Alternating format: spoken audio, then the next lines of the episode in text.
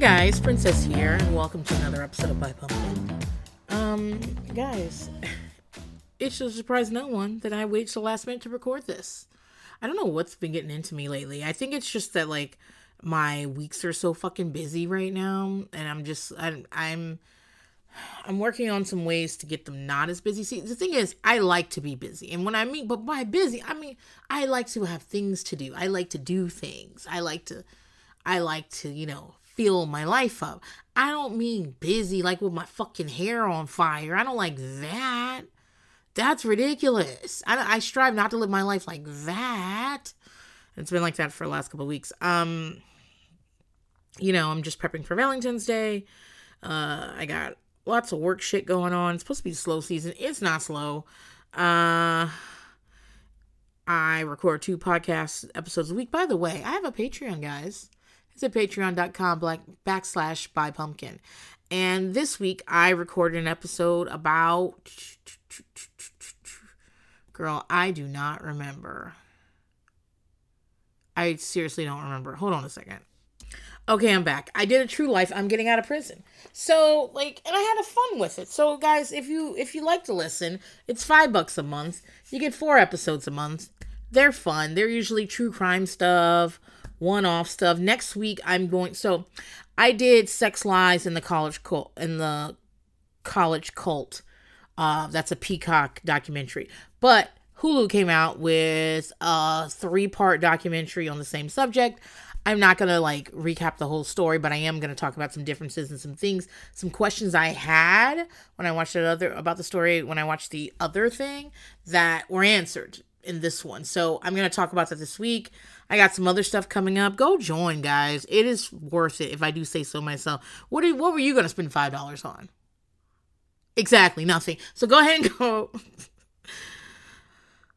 also, like, um, next week is like one of the reasons I'm busy is next week is uh like I said Valentine's Day, so I do things for my kids. And then also it's like a dress up week at school. My kids have a lot of them, and I've been trying to be better about letting my kids participate and things. And my kids go to a very small progressive school, so next week, um, first of all, they have a a Black History uh festival that'll that'll be happening. Um, next week they have all these different things that they're celebrating. Tuesday is Valentine's Day, so they're celebrating Black love. Um, Wednesday is Black Future, so you're supposed to dress as who you're going to be in the future. It's shit like that. Uh, when my kids had to dress up as like, um, I'm probably pronouncing mispronouncing this vaqueros, uh, which I guess are Mexican cowboys that mo that a lot of Western history westerns are based on. Um, girl, I was struggling. I was struggling when when they had to dress up in Mexican indigenous uh costumes. Girl, I I was like, where do I start with this? What? but it's fun, and I like that they that they like. You know, my kids go to a school where they get somebody gets a uh, an award each week each month for most emotionally intelligent you know what i mean um my there's a a small group of fifth and sixth grade boys that are doing that go to that like they have like a um, a support group where my boys will be learning about ma- tos- toxic masculinity on thursdays and Bunny will be going to a women's empower to a girls empowerment group on Mondays. I don't mean to laugh. I just like, okay, go ahead. um actually on Friday, you know, my kids get home early and and I had like a facial appointment, so I didn't see them when they came home. So I get home and I, you know, I see each one. I say hello and I ask them how their day was and give them. I touch them. It's important to touch your children, guys. Uh, I know it's it it can be second nature, but it's not always second nature. Especially like my my family's not a touchy feely family, and so it's not always second nature for me. But so I remember like the first thing I do when I I I look each one in the eye when I when I'm coming home. Not in an awkward way where I'm like, hey, come look me in the eye. But like, you know, I walk through the door, I see one, and I'm like, hey, and I talk to them and I hug them and I ask them to talk to me about school. And I don't always say, like, how was school? But sometimes I'll say, tell me something funny that happened today. Eh, or tell me something that surprised you. I, I try to, like, because I don't want to get just fine back, right? So I'm talking to Monkey. I've, I've made my way through some children. I've made it to the kitchen, and Monkey's in the kitchen. And I'm talking to Monkey, and I'm like, Monkey, so anything surprising happened at school today? And he's like, yeah, um, a girl w- wouldn't get up when the bus driver told her to get up, and um, the police came and she was arrested and they beat her.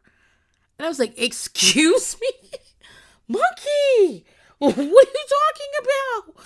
And like I'm like trying to get information. I'm like, who who was the little girl? Did this happen on the way to school, on the way back from school? What the fuck? And I and like he's like, I don't know her name. And I'm like, what? What? And he's like, yeah.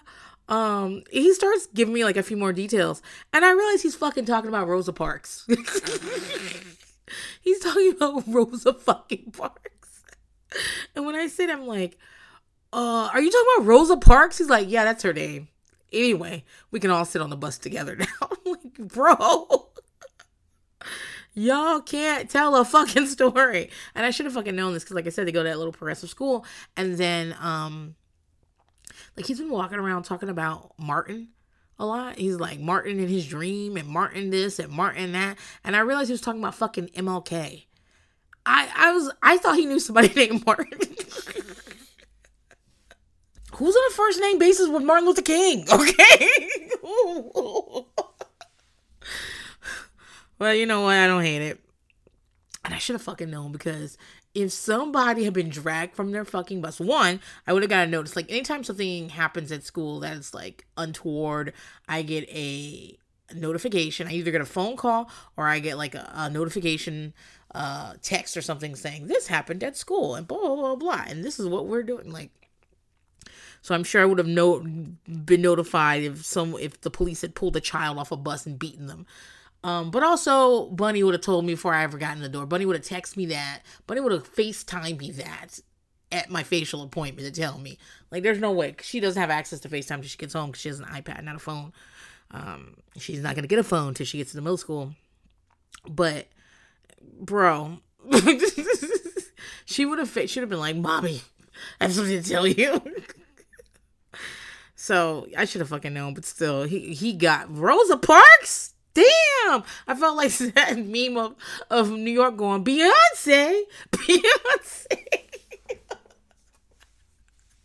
anyway, so guys, listen, um, we are almost done with our our Iyanla series. Um, I've only got three more after this, and I'm gonna strive to get some guests on. I've been having a good time talking to myself lately, though, and not having to like schedule guests. So I know, I know. I'm gonna get it done. Um, but today's episode is going to be. It's called "Kidnapped at Birth." It's season five, episode one. It's the one about Kamiyah Mobley.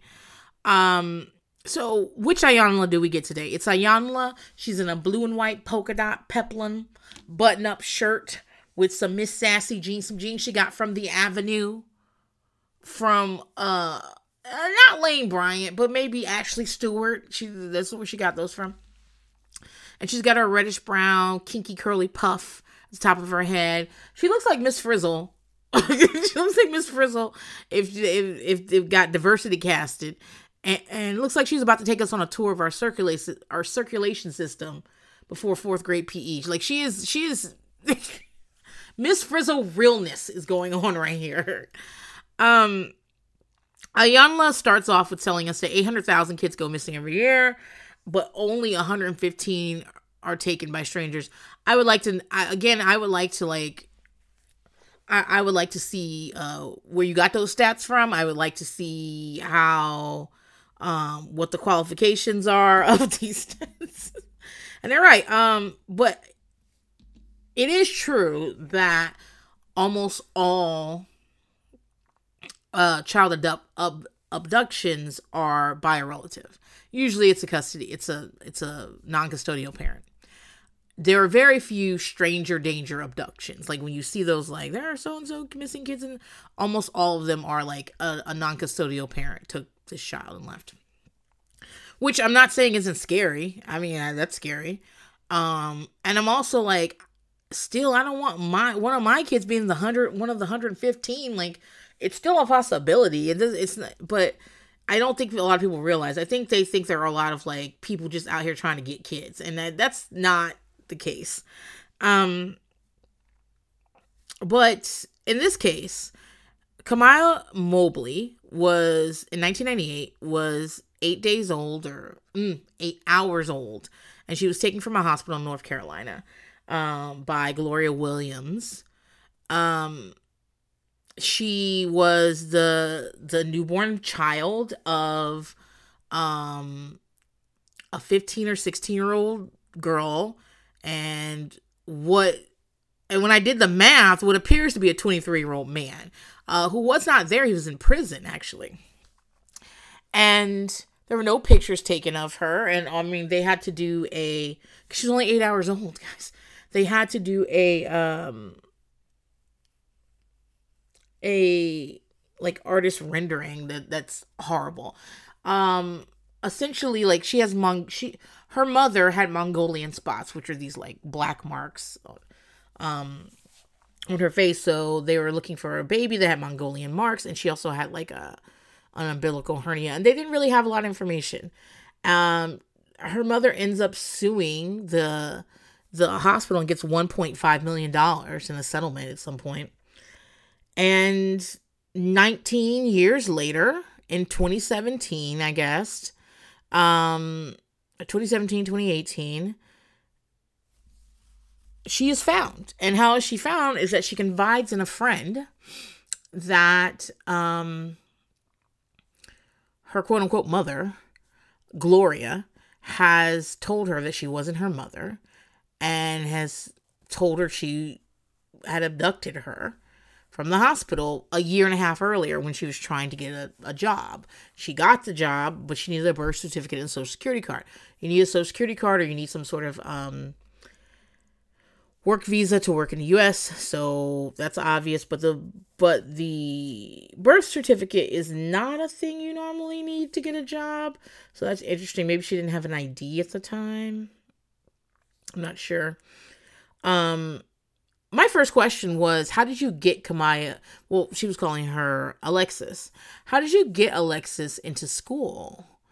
Um I understand that once you got Alexis into school, it was it as long as she stays in the same school system, they never make you verify again. But to enroll a child in the school, you need a birth certificate. You do not need a social security card. They'll ask you for one, but you don't need one because you don't have to be a citizen to go to public school.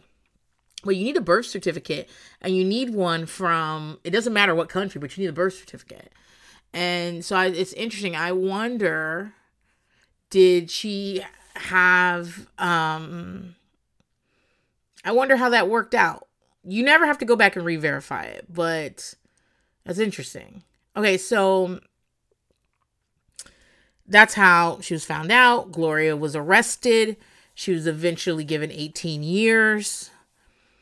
Um, she pled guilty and she was given 18 years. Kamiyah was so I'm calling her Kamiyah because that's how she's referred to here, and that's how she's always referred to. I find that interesting that she's not going by Alexis because how do you go by a name for 19 years and then just switch it up? And it's not of your volition. It's not something you're like, oh, I'd like to be called this. Um, it's more like they're like, oh, that's actually not your name, and this is not. I, I don't know. I feel like I feel like if I put myself in her shoes, I'd want to be called Alexis because that to because to me that would be my name. Um, but they refer to her as Kamiyah. anything you see on like an article or like an interview with her, she's referred to as Kamiyah. She does not correct anyone. Iyanla asks her what she wants to be called when she first walks in the door, and she says Kamiyah. So, I I, I wish that we'd gotten more of an explanation of how we got there because it seems like a long way to go. And Kamiyah there's a lot Kamiyah hasn't gotten through yet. Um, so oh one thing i want to say kamiyah really loves gloria she visits her visits her she sees her in you know she calls her mama she sees her in um She was in all her court stuff. She wrote a letter trying to get her sentence reduced to like nine years instead of 18, and that was denied. Um, according to um, Gloria, at the time she was in an abusive relationship. She just had a miscarriage and she was out of her mind and did that and uh, basically was like, oh shit, oh shit. And then she raised her. And to be fair, she raised her fairly well. Kamiyah said she had everything she needed and most of what she wanted. And uh, the man Kamiyah thought was her father was not is not really a part of her life. Um, apparently, he knew for some time that Kamiyah wasn't his. It's unclear whether he knew that Kamiyah was uh, kidnapped. And so, yeah, it's like, you know, which I'm going to talk more about when we talk about her bio father, Craig. Um, I want to start by saying I have like an immense amount of empathy for Kamiyah. Um, everybody has a right to know who you are and where you're from and who your people are. Everybody has a fucking right to that. So it's one of the reasons, like, so my kids are adopted. I'm super transparent about everything I possibly can. I am as I am doing as mo- as much as I can to connect them with bio family, and you know, I like there are very few questions I I can't answer for them or won't answer for them.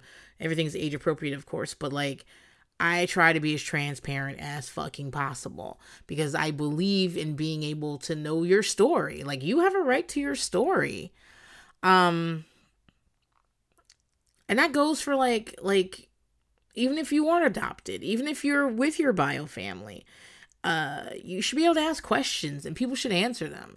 I keep thinking back about Bree and uh, Brittany and from Teen Mom 2 and Roxanne, Roxanne just being like, I'm not to answer any questions, you know, and them finding out later that like that's not Brittany's father, but it was sketch from the beginning. She wouldn't even like tell you if they were married. Like you'd ask, like you know, when you, did you guys get married? And she'd be like, Why are you asking that? What do you want to know? Like this, but that's part of your story. Although I fully agree that a parent's relationship is, in lots of ways, none of the child's business.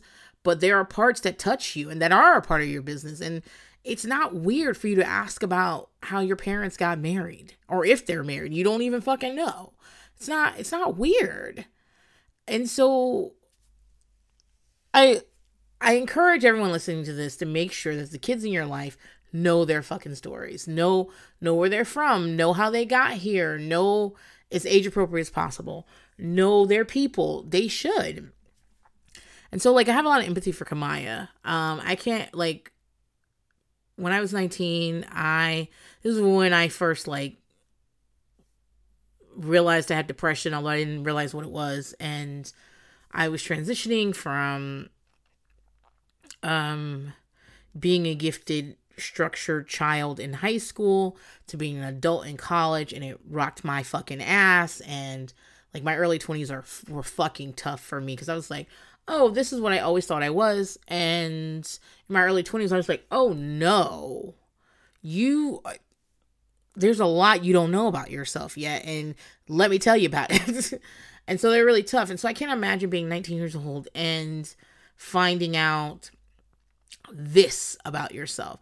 Now, immediately, you don't have a family. Now, uh, Gloria had two other children that she raised uh, Kamiyah with. So Kamiyah has siblings. Like, like I know that people hear this story and they immediately are like, okay, so that lady's not your mother. Those aren't your siblings. But Kamiyah had a really good fucking relationship with Gloria. And so that that's not how she feels. And so I'm taking her lead. Like if she had been like, oh my God, thank God I found out that that this is not my real mother. Thank goodness I'm I can be with my then I would take her lead on that. But that's not how she's acting. But her her main parent because the the guy she thought was her father is no longer was no longer in her life is gone. She's like on her fucking own. She's got these bio family that's like, hey, you belong to us, and she doesn't. It doesn't feel like she belongs to you, and and your mother's in jail You know, like I I can't even imagine. I can't imagine handling that at 19. And my first question when I first saw this was who does she have around her? Who who who is her good morning, good night? Who is the person that she's going to right now? Because it's not it wouldn't it she might be alone. So, um the whole premise of this episode was that um Kamiyah's bio mother, I think her name is Sharna, had called the show and and they had um had wanted to come on the show with um with Kamiyah, but had pulled out. And so now Kamiyah was there alone. Sharna and Kamiyah have a rocky relationship. Um, Kamiyah says that one day it'll be cool and the next we won't, and she'll see something on Facebook and she'll be upset. And I think what she's referring to is how Camille Kamiyah talks a, a lot about Gloria and how much she misses Gloria and how Gloria is her mother and stuff, and that upsets Sharna. Um Okay, so I'm sure Sharna is very hurt. I can also empathize with her. But it's important that Sharna find a way to divorce herself from those feelings because those aren't those aren't her feelings. Those are I mean though like she's not in charge of Kamiyah's feelings about that. She can work on her relationship with Kamiyah, but she cannot tell Kamiyah how to feel about Gloria and she has to come to pe- to to she has to come to peace with that. I was reading on Reddit afterwards because I wanted to see if anything had come up, and someone was like, "Well, the bio mom didn't want was un didn't was didn't want her to be found," and like I, you know, it's one of those things where the threads collapse. I was like, "Let me click on this shit," because what? Did she think she's gonna have to give back the million and a half dollars? And um deep in that collapsed thread was basically the person said that that Kamiyah had shared that she and Sharna had gotten into an argument and that Sh- Sharna had said something like, I wish you'd never been found. I'm like, okay, well, they were arguing. But also, I can also understand how that would be hard to hear too. Um, someone else was saying that Kamiyah is, is like fucked up and that she was trying to get cozy with the bio parents because she heard that they got a lot of money and that she was upset because the money was gone because they'd hired a bunch of investigators over the years. I don't know where that money went. I don't. I don't think they had any obligation on how to spend that money because that money was from the settlement from the hospital for lack of of uh, negligence on their part in, in allowing this to happen. But um and also like there are lots of people in those reddit threads being like this happens all the time. It happens like daily. And then somebody pulled out some stats and it was like it happened like 500 times since 1954 and i'm like that's not daily. I don't know how true that is. Again you need to look at these stats. Don't just take them at face value.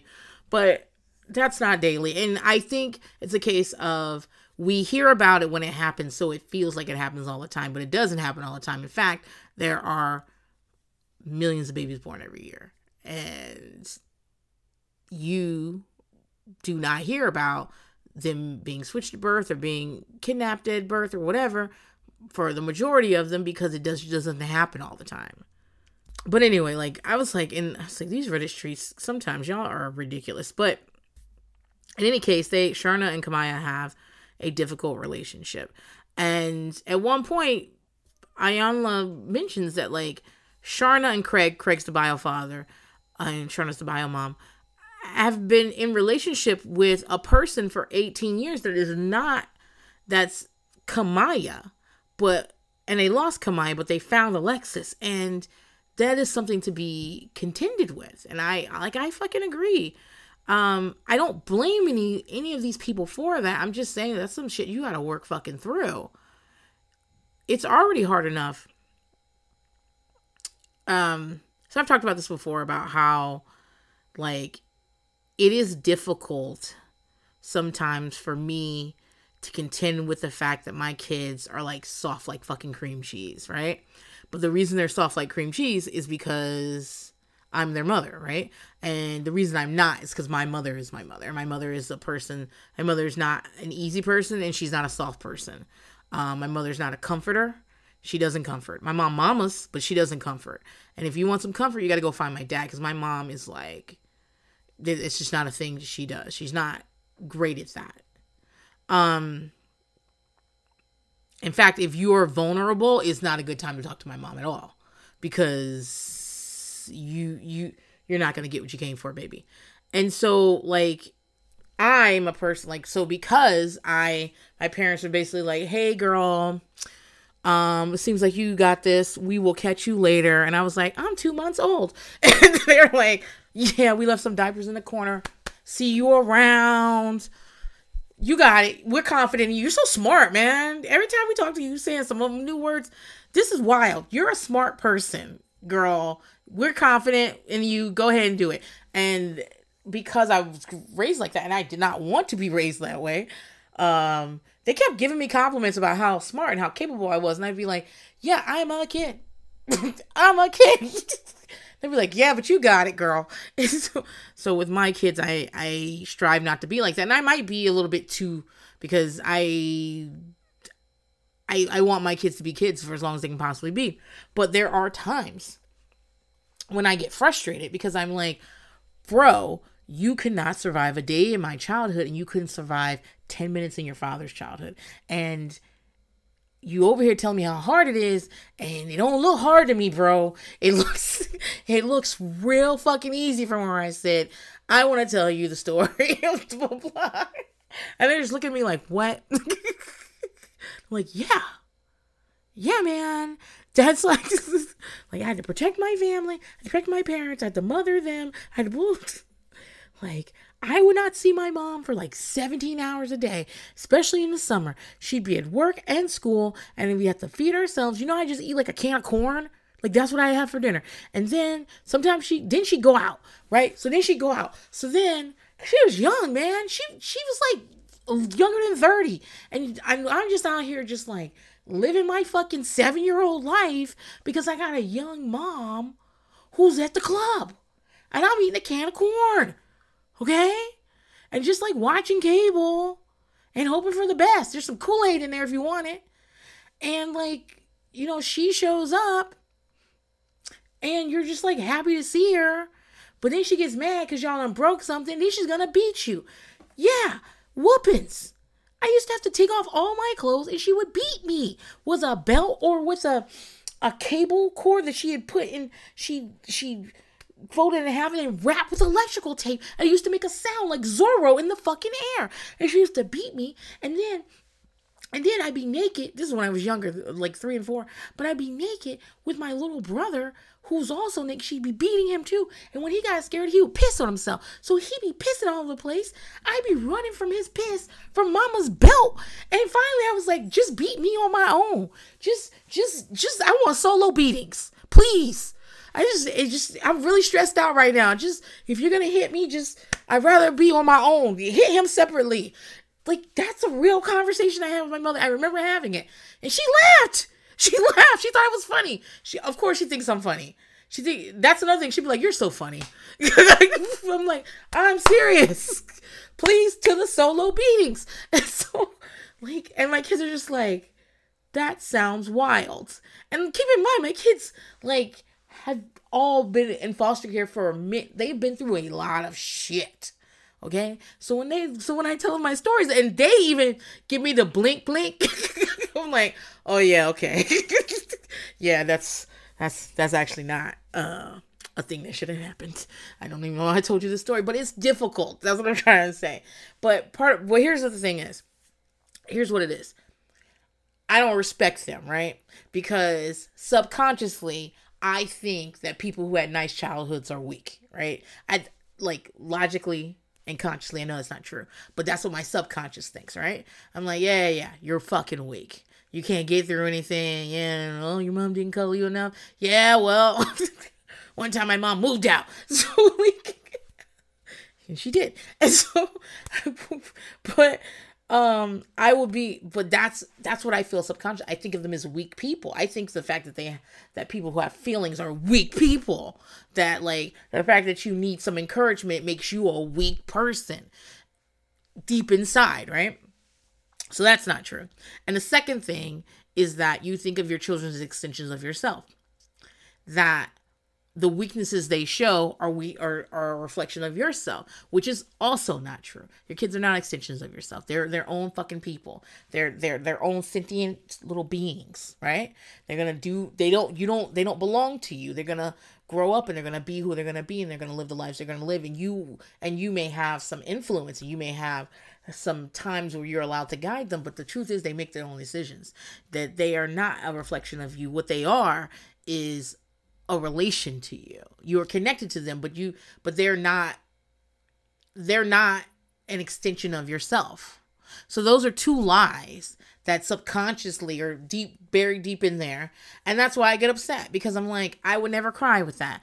I would sit down and just do my homework because people don't have time to like talk to you about your fucking homework. And the last thing you want to do is be in the middle downstairs like crying over some fucking math and bothering people. So just do the math. I know you don't know how to do it, but just like read some stuff and figure it out. You'll figure it out. It'll be fine. Because that's what I would have done. They didn't even know when I had my homework because I just do it. Because what's the point of talking to them about it? They don't know how to fucking do it. They're not that smart, to be completely honest, and they don't give a fuck. So they're just like, listen, we're drinking. You're going to have to figure it out later. and so I got that all inside me, and then also, and but you're, but then also I'm dealing with this person that's crying because they don't know how to multiply, and you're like, it's not that fucking hard though, and there's nothing to cry about.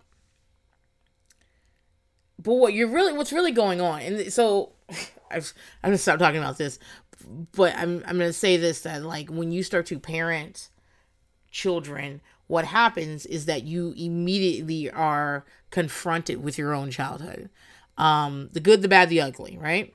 The good stuff you feel like you're not going to live up to. The bad shit you're going to, you feel like um, you don't ever want to happen to them and you, you'll do anything to keep it. And the ugly shit you try to hide and it comes out and it's, you are immediately confronted with that. And, and I have found that a lot of times I get angry, right? I get angry about things things that are broken, things that are lost, things, and that's not just for me. That's that's like that's not for just for my kids. It's for everybody around me. I get angry, and what I have realized is that I'm not angry at that person, and I'm not angry at the situation at all. Uh, consciously, shit happens, and you know I'm a pretty easygoing person. Subconsciously, what happens is that I get angry that I wasn't allowed to have those mistakes. I get angry that I had to be tough, that I had to be competent, that there was no room for any mistakes. There's like, there's like, I'm not saying I didn't make them. I made mistakes all the fucking time, but there was no room and no time for me to be sitting around losing my house keys. There was no one to let me in. So, and I didn't, my dad was in another fucking country deployed, and my mom was at the club probably. Well, she was at work too. She worked a lot too, and she went to school, but then she went to the club afterwards. And so, like, I didn't have any chances to lose my fucking keys because it's the first grade and I will be out here all fucking night, bro. I gotta get in. Where are the keys? And when I realized that I'm angry about that kid and not about what's going on right here, you know, um, but it's that extension of yourself that as a parent you have to let go of because they're not. They're they're their own fucking people. You know? And they might be early risers, they might be people who can't find their keys, they might be smart or dumb or fun or pretty or ugly or all kinds of fucking things and that that's their story, not yours and that's not something that you have to realize once. It's something you have to realize over and over and over again. That sometimes some of the stuff you're mad about has nothing to do with like like i have to check myself all the time. Like i'm like cheeks why do you want to do whatever? And cheeks is the child that's most like me. That he's always in trouble for something he thought was about to be funny. That's absolutely I always tell him, you know how many fucking times I had to go to my room because I thought something was about to be funny and it turned out nobody was laughing? Minnie. he looks like me, which is impossible because we're not biologically related, but people think he's my biological child all the time. He likes to read like I do. And I don't know. Sometimes he's very angry, just like me. But he's not me and sometimes I'm like, what the fuck are you doing, bro? Oh, he loves to be weird. And I used to love to be weird too. I, I think I'm still pretty weird. I'm like, what the fuck are you doing? What the fuck are you doing? And I have to pick my battles. Like he right now he's got this big sweatshirt that his father gave him, which his father gave him a sweatshirt that he bought off of Amazon, but he didn't look to see the sizes or those uh, Asian sizes they'll you, you're buying something from China and the sizes are different. So it's too small for my husband. It's also it's too big for my 11 year old cheeks. But he gave it to Cheeks, and now Cheeks swims in it, and Cheeks wants to wear it all the time, all the time, no matter how hot it is, no matter what. He's not allowed to wear non-branded, school branded uh, clothing at school, and yet he's sneaking it at school. It's got a big hole in it. He's chewing on the um the the uh, little straps, the little things to tighten the hood. He's always got the hood on it, and it annoys the fuck out of me. But part of like my growth as a parent, my my part of me working very hard to be a good parent is divorcing myself from this narrative and being like, okay, is he safe? Is is is this is it necessary to take this from him? or do you just not is he's just annoying to look at right now and you're thinking to yourself that's disgusting. I don't want to i don't want anybody to know that my kid's doing that. You guys are embarrassing me. Like is is that what it is? Because if that's what it is. That doesn't matter. Is he happy? He's really happy when he wears that fucking sweatshirt. Even when it's hot as fuck he's really happy in it. And so like i'm just like okay well put your fucking sweatshirt on bro. I can't wait till you grow out of it. Put put it, and and that's not a one time thing. That's an over and over and over thing. Tons of shit with Bunny. Like my mother wound shit.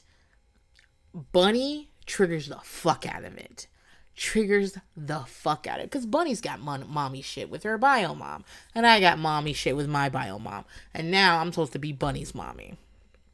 And the two of us have to work stuff out. Bunny triggers the fuck out of me. Um, Casey Rose Wilson about a year ago was like, I should have a baby. I should have a baby girl. I just want a girl. She has two daughters, sons. One of which she switched his name when he was like a year old, which is different. But whatever. It's gonna be a funny story he tells one day. I don't think it's gonna really affect him. I think it's a. I think it's gonna affect Casey Rose Wilson more. But anyway, she was talking about having a daughter, and recently, it turned out she had a daughter by surrogacy. But I remember the time I was like, she should just go ahead and have a daughter, but she needs to understand that um a a daughter will that that thing where we have to parent ourselves before we can parent other people. A daughter when you're a woman a daughter will like will take more out of you with that. Because you you sometimes will almost be looking directly at this kid and seeing yourself. It's difficult. Um, Sharna has other kids, but this is a special case. And as I just described all those things to you, though, I have to sit here and like remind myself I am not parenting myself. Um, this is not 1986.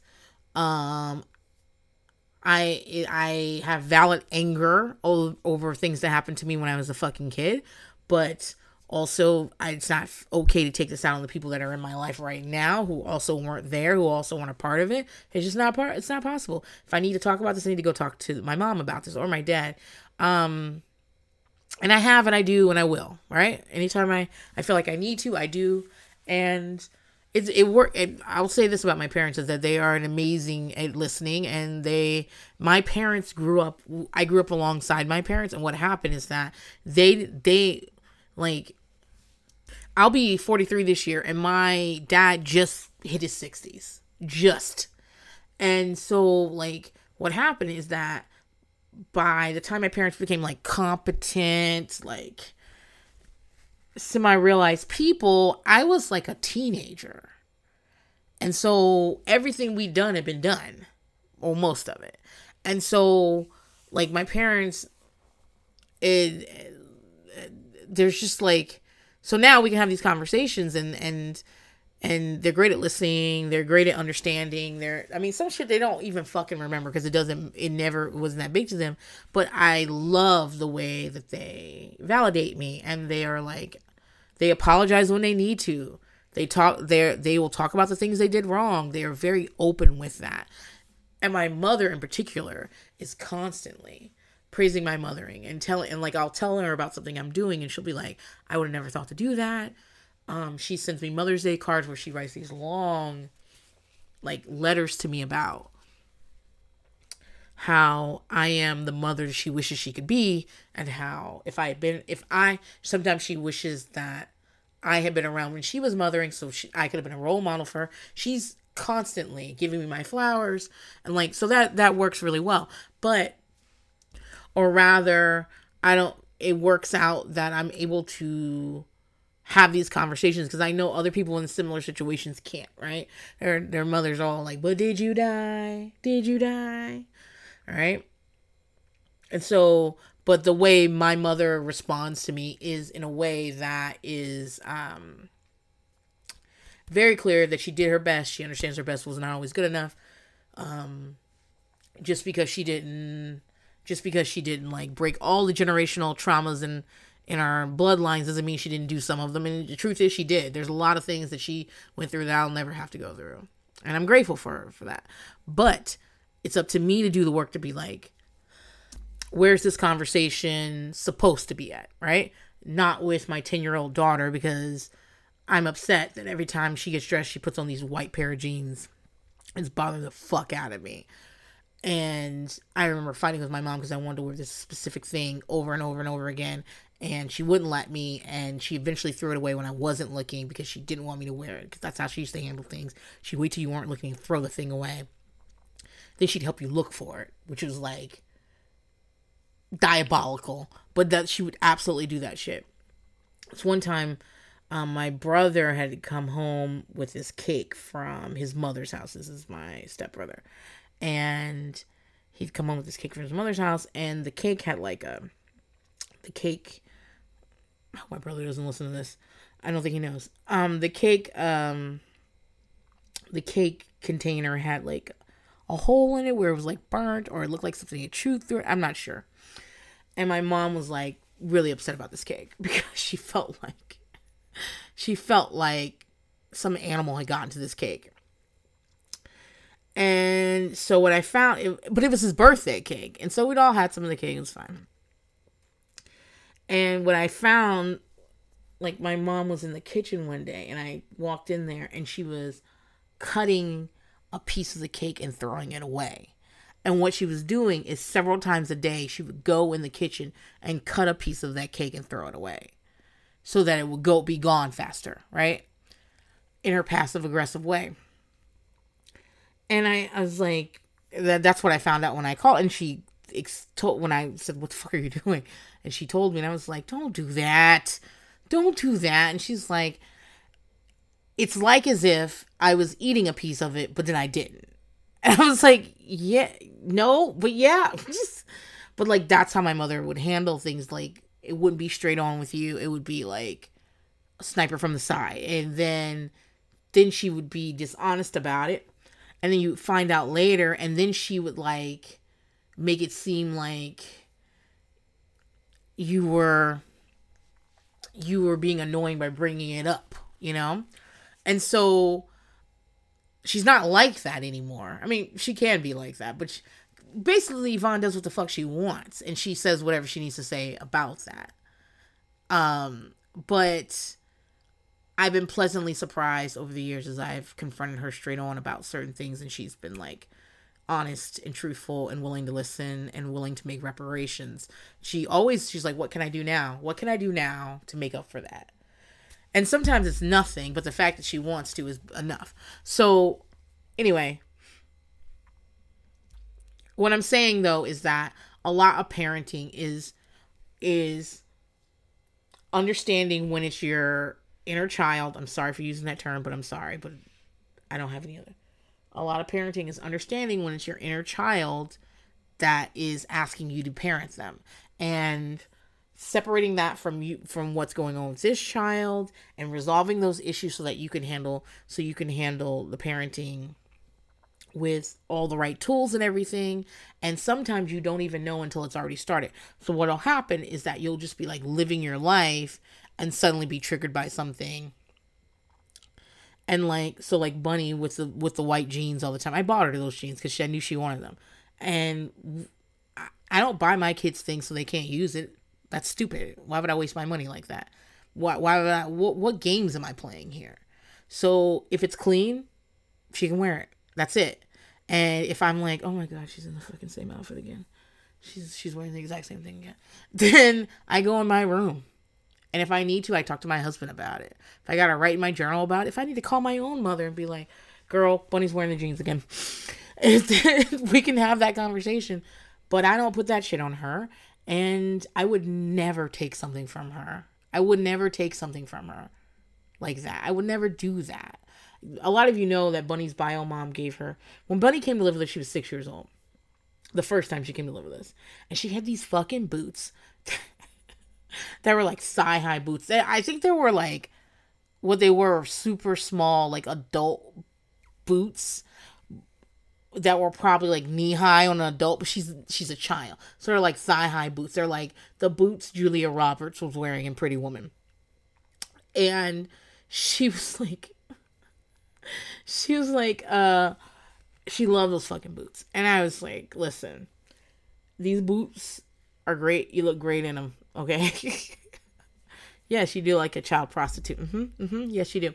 But uh, that's the look you were going for. Okay, cool. Uh, but um, they're not appropriate to wear outside, so you can't wear them. And lots of people were like, you just need to take those boots from her. And I'm like, I'm not taking boot. I'm not taking these. Her bio mother gave them to her. I she doesn't have a lot of things her bio mother. I'm never gonna take them from her. And over the years, what happened? She grew out of them, being able to wear them, and she just was like. Uh, she made a decision one day that she that she was like cleaning out her room and she wanted to get rid of them. I would never take them from her. I'm not gonna take these white jeans that I gave her that she adores from her, or not allow her to wear them because I'm sick of looking at them. And I'm, but that's a that's a me thing, not a her thing. And part of parenting is realizing what's a you thing and what's a them thing. So Sharna, Sharna has two kids, and she's in a different. She has two other kids besides Kamiyah, and she's in a different position than I am. This is her first child. Kamiyah was her first child. Um. So obviously, you know, I can't, I can't even imagine, right? Um, but that is something she has to work out with a trained professional to help her connect with Kamiyah, but also separate that from the Kamiyah she she knew or the Kamiyah she made up in her head for fucking two decades. It's just it's it's incredibly important, but I don't think that's what's going on here. Um, so the first part of this episode is just mostly Kamiyah saying she doesn't have any emotions, and Iyanla Iyanla keeps asking her about like, you know, you know, your mom didn't show up here and your mommy's in jail. And and Kamiyah being like, I don't want to talk about it. I don't really have any feelings about it. And Iyanla being like, you can't talk about it. You can't heal. And, you know, Kamiyah being like, I don't like to pick between the two mothers. And Iyanla being like, that's not true you have one mother. You have a mother. And Kamiyah is very calm, but her hands are shaky. She's petting that couch hard. She's putting a hole in that fucking couch by petting it so fucking hard.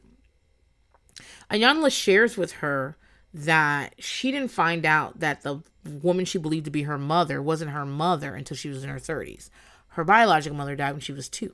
and she didn't find out until she was 30 that that that that happened which is i found to be an egregious thing.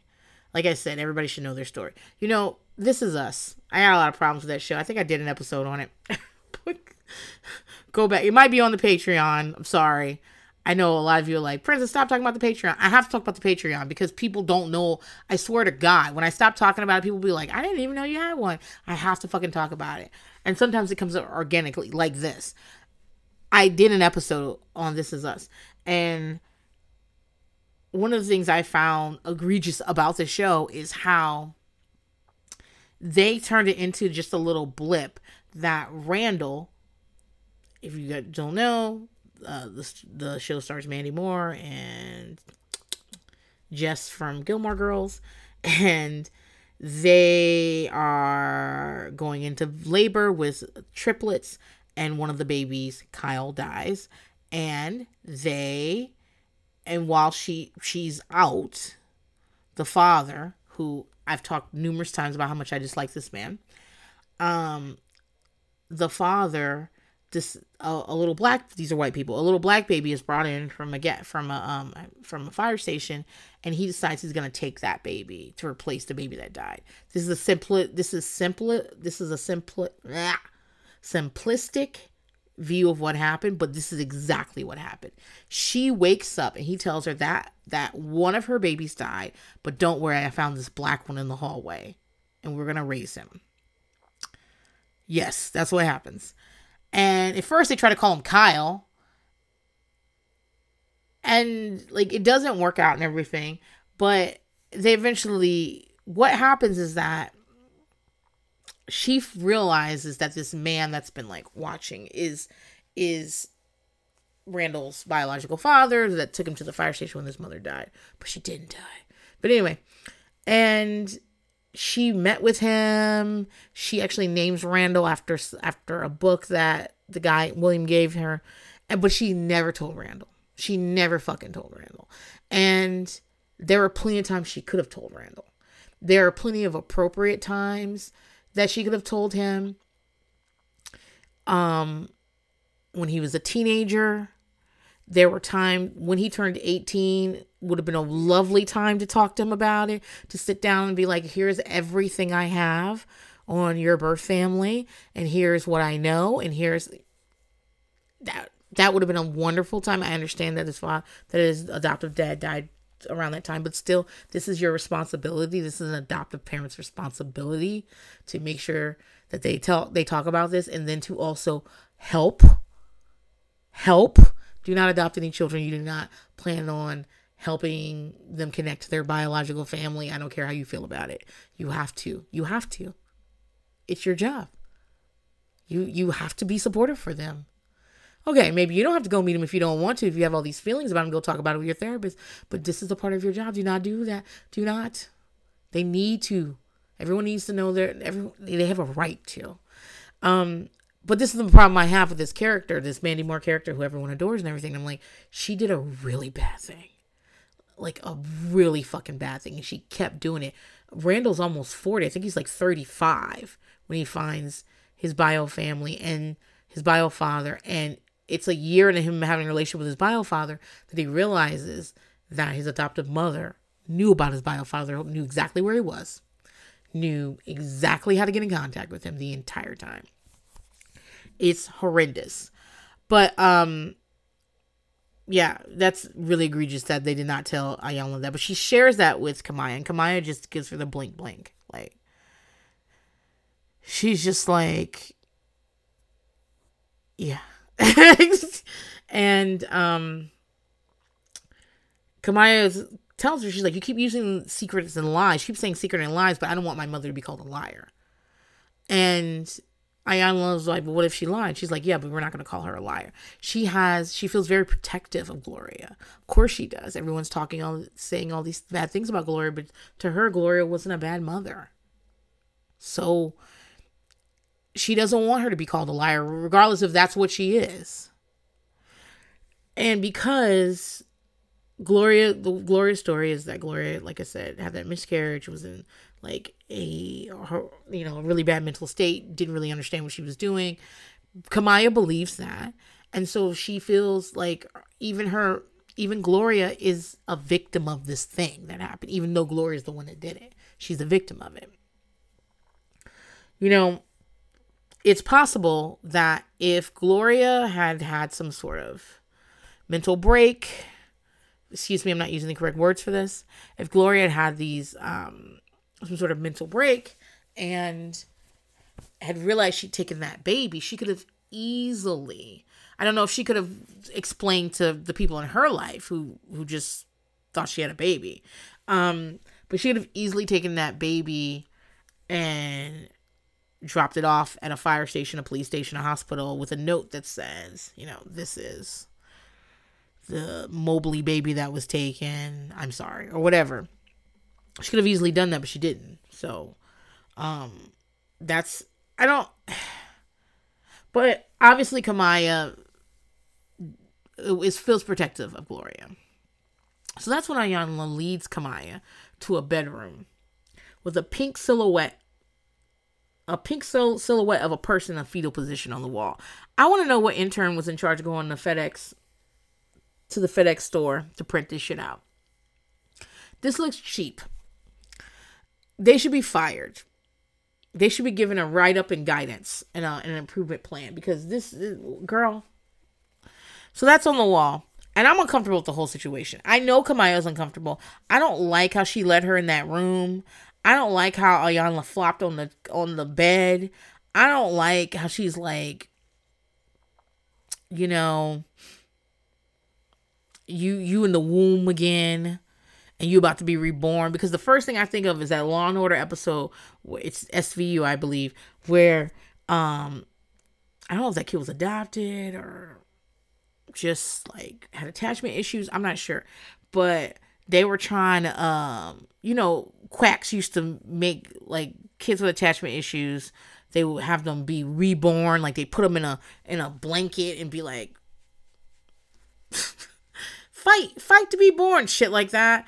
Like this is this was like a trend for a while. Um and they actually killed a kid because they because the blankets were all around Anyway, that's the first thing I hear I see. I'm like, don't do that. No, no, no, no, no. Don't do that. No. Um I'm like just uncomfortable. And they're talking about Kamiyah's life. And Kamiyah's life says that before her mother went to jail, her life was very normal. And afterwards, it became very challenging. Um, she's doing it with a flat affect, though. And Iyanla grabs her and starts rocking her and cuddling her and I, and I am uncomfortable with this. I understand well I don't understand. I assume that people go on this show with the understanding that they will be physically touched by Iyanla. Okay, great. I don't want to. I don't want to. I don't want to. And I will be very uncomfortable to be rocked and cuddled like that. Um you know, they talk about whether Kamiyah believes Gloria should be in jail. And Kamiyah says yes, but it is also emotionless. And no matter what Iyanla says, she just stares blankly and she says she doesn't think about it. So Iyanla wraps her up in a pink fuzzy blanket with just her head sticking out. And she looks ridiculous. And Iyanla asks her if she asked her birth mom why she didn't come to to the set. And uh, Kamiyah says she didn't, and she's like, "You didn't call her." And K- Kamiyah says, um, "No, that's asking for a cuss out. You call her. You ask her." And Iyanla says, "I'll call her. I'll call her if you admit that you're that you what you need is your bio mom to be okay with the fact that you're still in, in relation with Gloria." So yeah, that's what Kamiyah needs. Kamiyah needs everyone to go very slowly and to not ask her to choose sides and to not ask her to, you know, go 100 miles an hour down this road that's what she, she needs the space to work out her feelings. And allow her to be mad at who she needs to be mad at and to forgive who she needs to be forgive and grieve what she needs to grieve. There this this is like some shit that's not to happen over a fucking weekend guys. And everybody needs to like the victim in this is Kamiyah, right? So all these years, Sharna and Craig have been thinking, obviously, think of themselves as the victims, right? I saw, I remember, well, they did a video on the show, but I remember watching this when this episode first came out and like going to find that that news interview with Sharna where she's like scream crying. She just wants her baby back. She just wants her baby back. It shouldn't have happened. She just wants her baby back. Um she is the victim here. But what has happened and to in certain I believe Sharna's a victim. Don't get me wrong, she is a victim of this case. But what's got what now has happened is Kamiyah is a real person and she's the ultimate victim here. She's the she's her victimhood is is more than Sharna's and Craig's. It's more than Gloria's. It's more than anyone's. And so we have to rally around Kamiyah. And we need to give her as much space and as much time as she needs. We cannot demand that she get over this bridge right now. So that's what Iyanla's saying. I just didn't like the way she said it. And I didn't like being in that room. And I didn't like any of that. Um so then we go talk to Craig. Um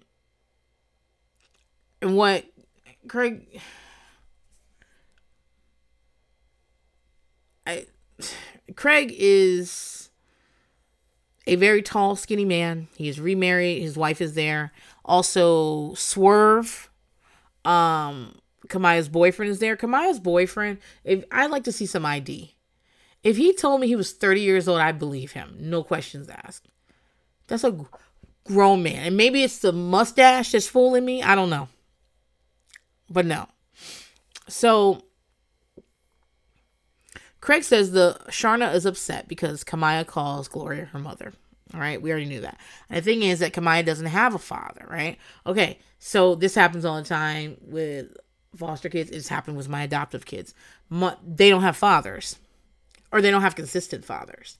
So when foster kids came to my house, Mr. Curtis easily slotted in there. Monkey. So when we got Monkey and Bunny, we got them in the middle of the night. Mr. Curtis was asleep and had to go to work very like he had to go to work at like he he was working like midnight to like 6 a.m. at the time. So when they came, we waited up late for them. The caseworker brought them. They'd never been to a black person's house, yada yada yada. We came in, we got them worked out. We we we fed them, um, and then everyone got to bed.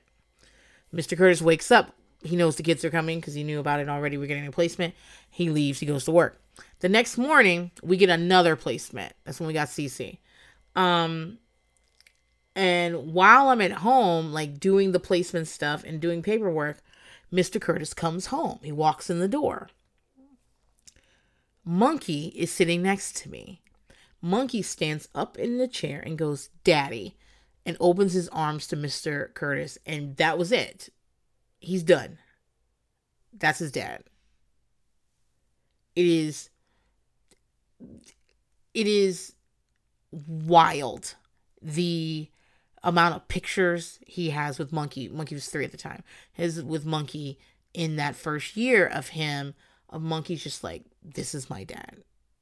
And Mr. Curtis is racially ambiguous, right? So a lot of people don't know what he is or how he is. And if I'm not there and Monkey and Bunny or someplace, um, people think Mr. Curtis is their biological father or it can, it can look like he is. When I show up, they're like, okay, what the fuck is going on here? That's a black lady. And so, um, almost always, almost every foster kid we got met Mr. Curtis and was like, this is my, now my dad. Because they didn't, a lot of them don't have fathers in their lives. It's just, it's the plain fucking truth.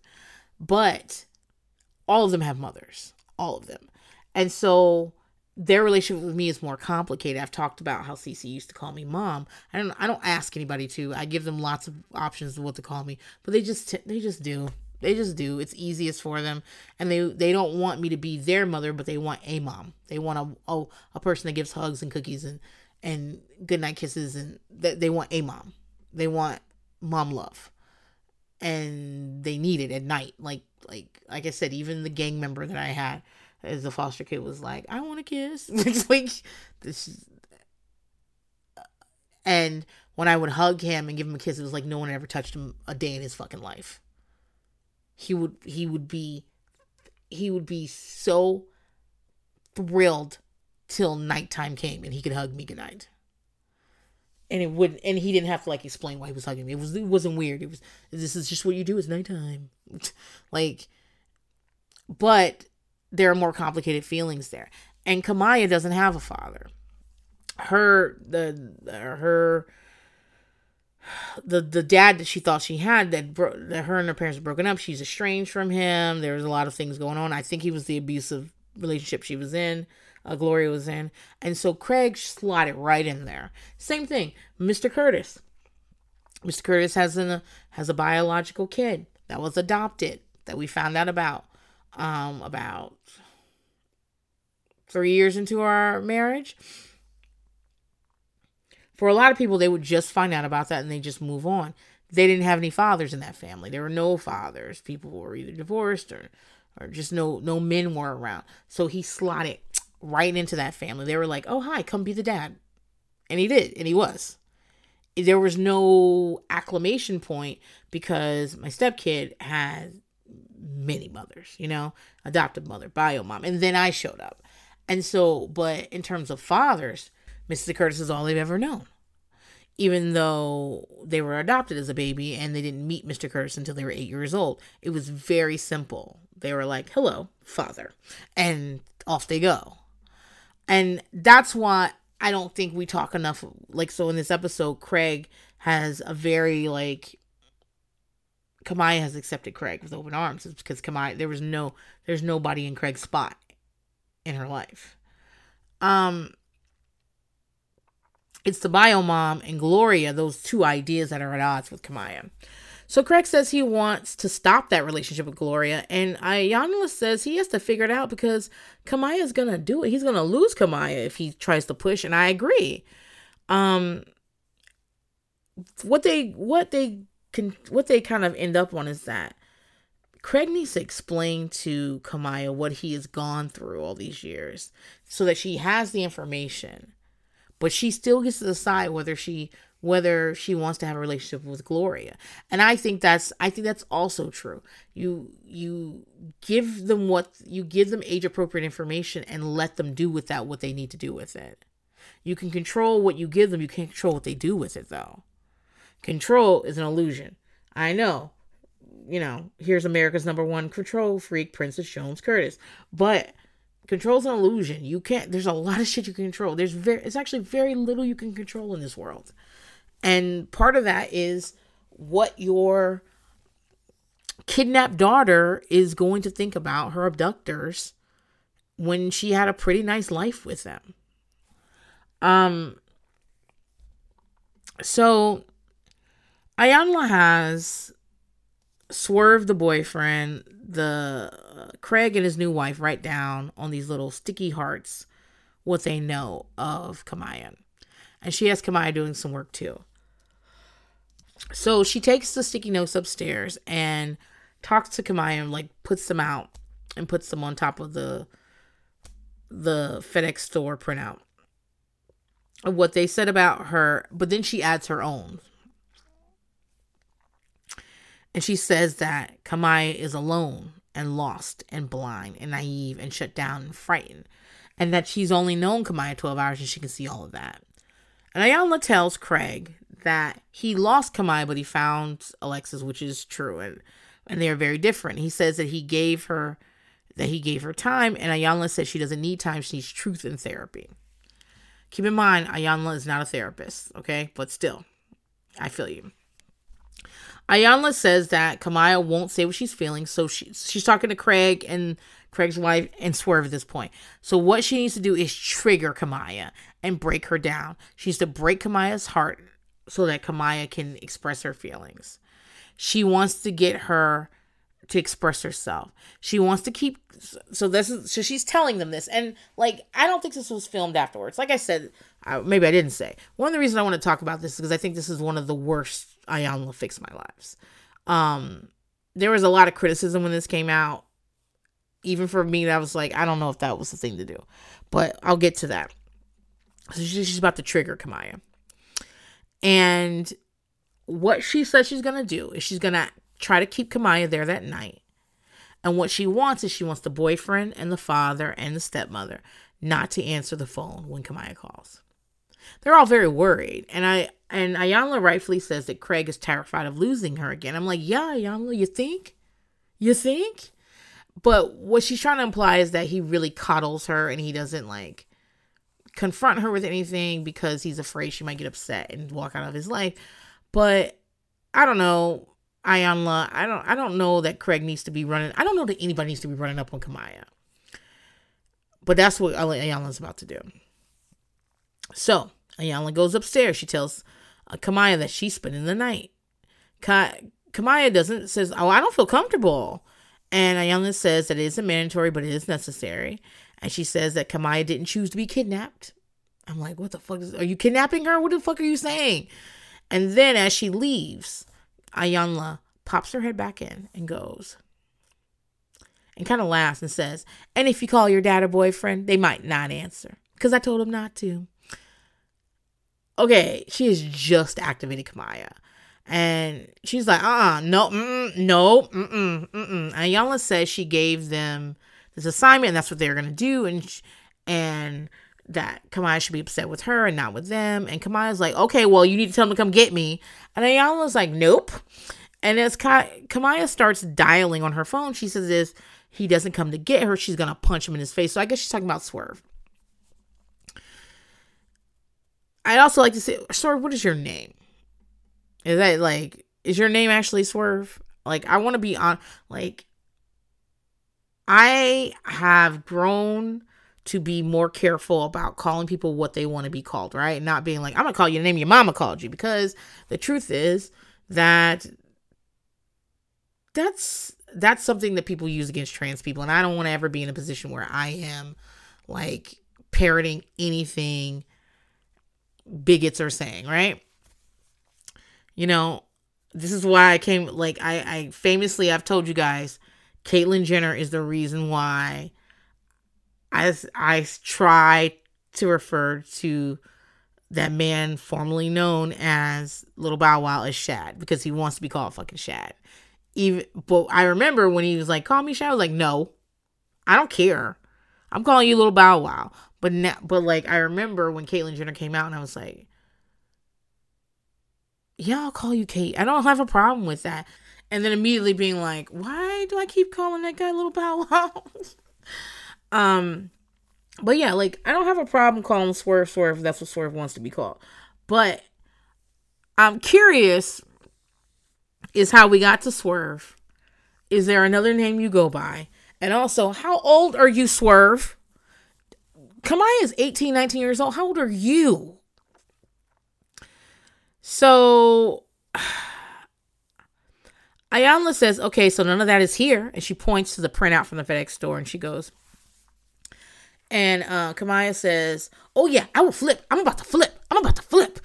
And Iyanla asks, Why don't these people know that part of her? And at this point, um, Kamiyah has got somebody on the phone and she's no longer talking to Iyanla. She's talking about how Iyanla told Swerve not to pick her up the phone, how upset, and she's walking out of the room and down the stairs and out the front door to the porch. Kamiyah says something that I find to be very valid. It's one of the problems I have with this episode. Iyanla, you told her she didn't have to stay. And then you told the people that would give her a ride not to pick up her phone. Now, I'm grown. I will walk right out of here. I will uh I will get who whatever producer is on site and tell them they better get me a car out of there. I will call an Uber. I will walk to the end of this fucking street and hop on a bus. But Kamiyah's not grown like that. I mean, she's 19, she's not a grown up. And like I know you can't keep me here. And if I don't want to be here, which I also I you want me to stay in this Airbnb that you set up for production overnight? Why? With who? I don't have my PJs, girl. What I would say a no too. But Kamiyah is reacting very badly on screen. Let me take that back. Because at the time, people were saying all kinds of things that she's rude and wild, and even Iyanla calls her disrespectful. But I'm like, Iyanla tells us she purposely did this, that she was going to make this happen. So, why are y'all acting like Kamiyah is acting out of nowhere? Iyanla told us this is what she was going to do. So, is this Kamiyah's fault? You know, so they're outside, they're on the porch. Um, it's thundering and lightning behind them, and it looks like it's raining. It's like a backdrop. And she's telling the cameraman to get away from her. Production scurrying to get out of the way of the camera. Iyanla says nobody put disrespectful on the board in kind of a sing song way. And that set Kamiyah off and she slaps a she like slams a water bottle into the wall. Not in Iyanla's direction. She's not gonna hit her, but it's aggressive. And again, y'all pushed her to do this. Y'all wanted her to be like this because you said you want to get feelings out of her. So Kamiyah tells Iyanla that her boyfriend listens to her and not Iyanla, which causes Iyanla to yell, That's not on the board. And Iyanla is trying to talk to her, but Kamala t- Kamiyah turns her back on her. She they start to talk over each other. Um Kamiyah finally screams, Forget you, bitch, get the fuck out of my face. And Iyanla goes, Okay, and walks back to the magic school bus or wherever the fuck she came from.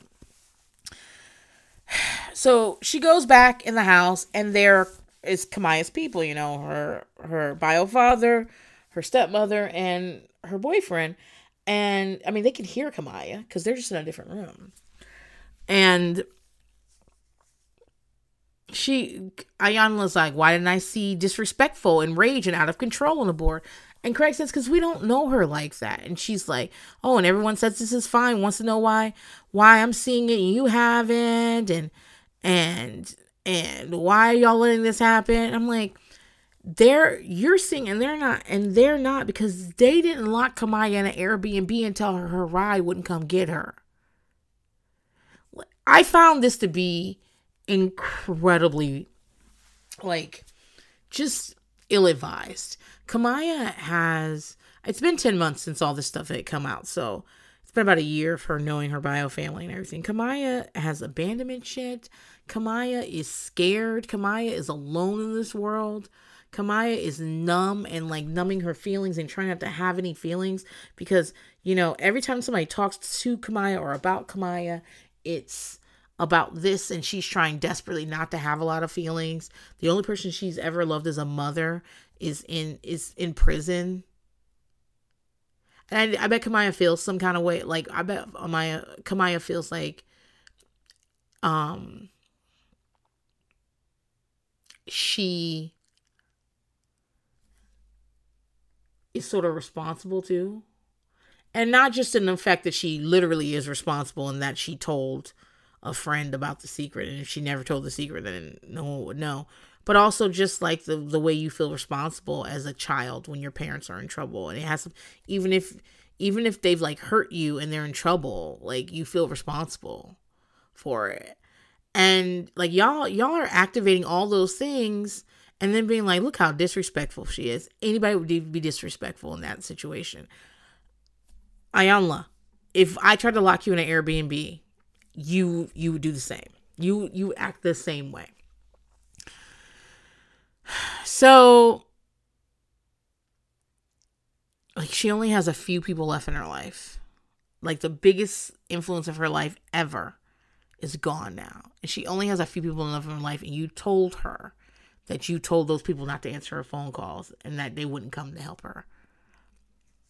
So Kamiyah is on the phone screaming still, and she's escalating, escalating, escalating. And Iyanla comes back to say, Kamiyah, your father's here. Kamiyah is still so upset she can't even hear Iyanla. She's telling someone on the phone she doesn't know why this bitch is still talking to her. And she's talking about beating Iyanla up. You're not gonna beat up Miss Frizzle, I uh, Kamiyah. You're not gonna beat her up. Yeah, she should have gotten the field trip uh permission slip signed. You can't just take children into space without permission slips. But you're not gonna beat her up. Come on, come on. Um,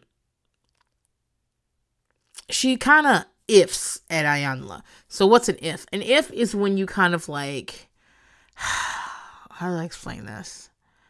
it's kind of when you kind of like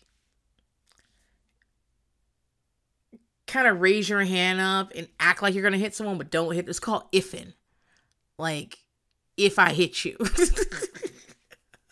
so she ifs at um Iyanla, and um, you know, somebody in protection, a large white man, is like trying to get in between them and try to be protective. Um, Iyanla doesn't seem worried at all. Um, so and that's when she hears her like Iyanla say her father is here and she rushes to her dad yelling daddy i'm not gonna stay here. This lady is crazy. I'm about to fuck her up. I'll stab the fuck out of her. I do this. Tell this old bitch she'll get slapped. I slapped older bigger bitches than this before your big man ass looking bitch. I mean she is going off. And uh, Craig is all like, she's venting right now. And Iyanla asks why he isn't checking her. And, you know, Kamiyah is still in the background yelling.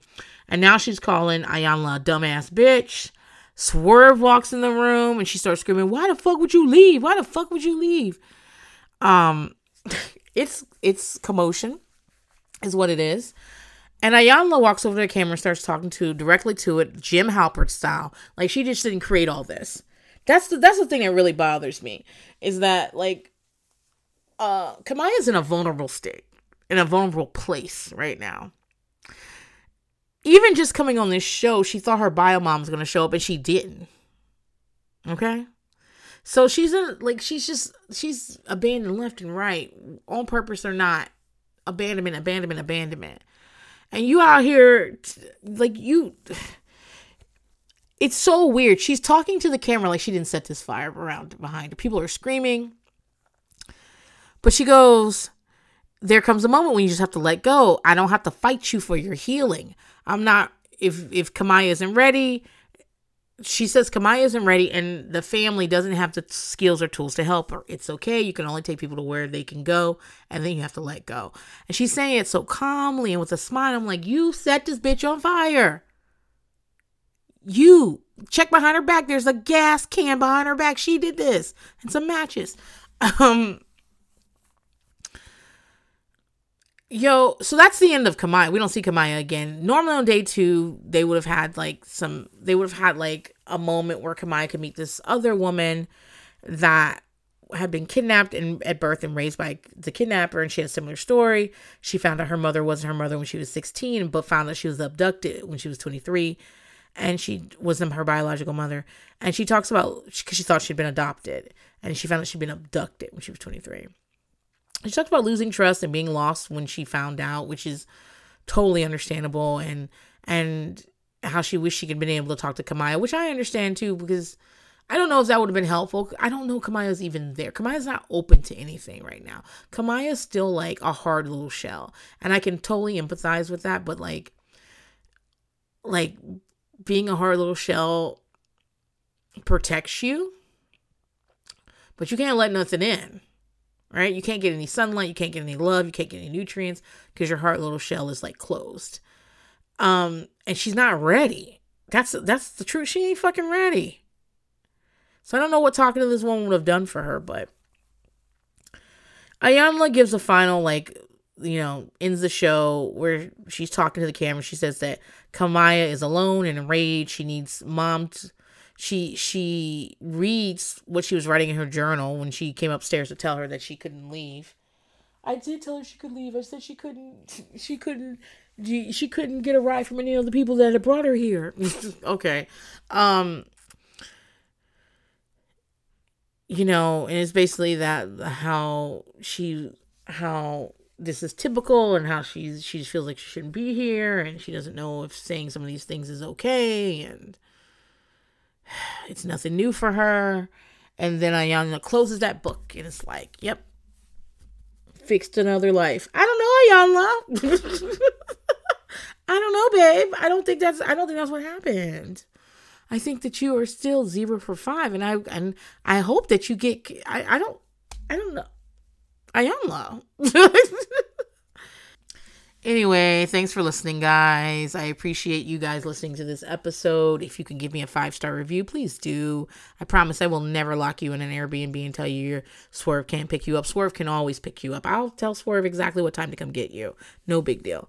And um, if you are, uh, if you just listen to the main feed, I will see you next week. And if you're a Patreon listener, I will see you. Well, if you're listening to the main feed, I will see you next Sunday. And if you're a Patreon member, I will see you next Thursday.